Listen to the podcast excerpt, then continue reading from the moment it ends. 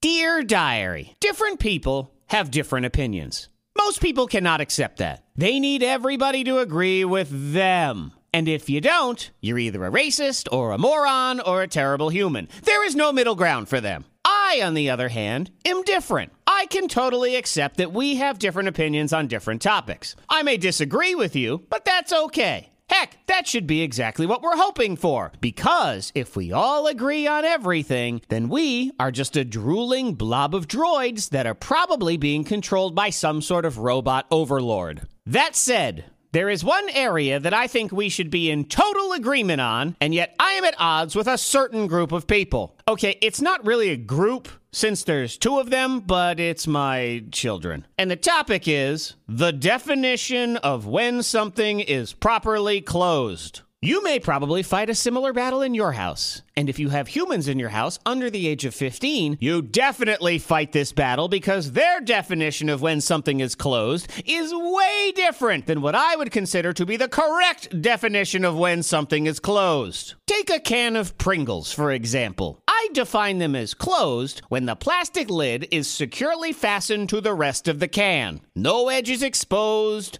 no air escaping locked in all directions. To me, that's closed. To my children, however, closed on a Pringles can is to have the lid gently sitting on the top of the can, nothing sealed in place. And basically, that lid is just lightly balancing on the top and doing very little to actually seal in the freshness of their imitation potato crisps lodged inside. Or take a bag of chips.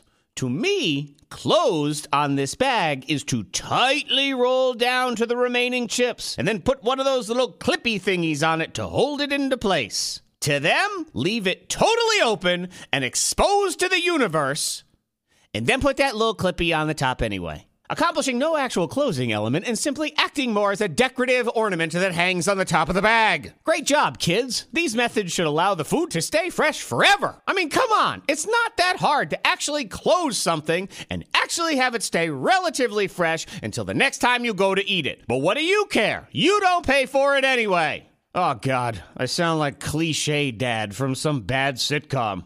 what is wrong with me?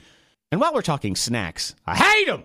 And I say hate them because I love them! Curse these vile boxes of deliciousness and their effect on my general hips and guttitude. Ugh, why do Cheez Its have to be so delicious and yet so horrible for you? When I get up to heaven, if that actually happens, I gotta ask God, what the heck, man? Why did you make all the tastiest things bad for you and then make us all want six pack abs at the same time that forces us to eat everything other than the tasty, awesome things that were bad for us? I thought you had our backs. This does not feel like you had our backs.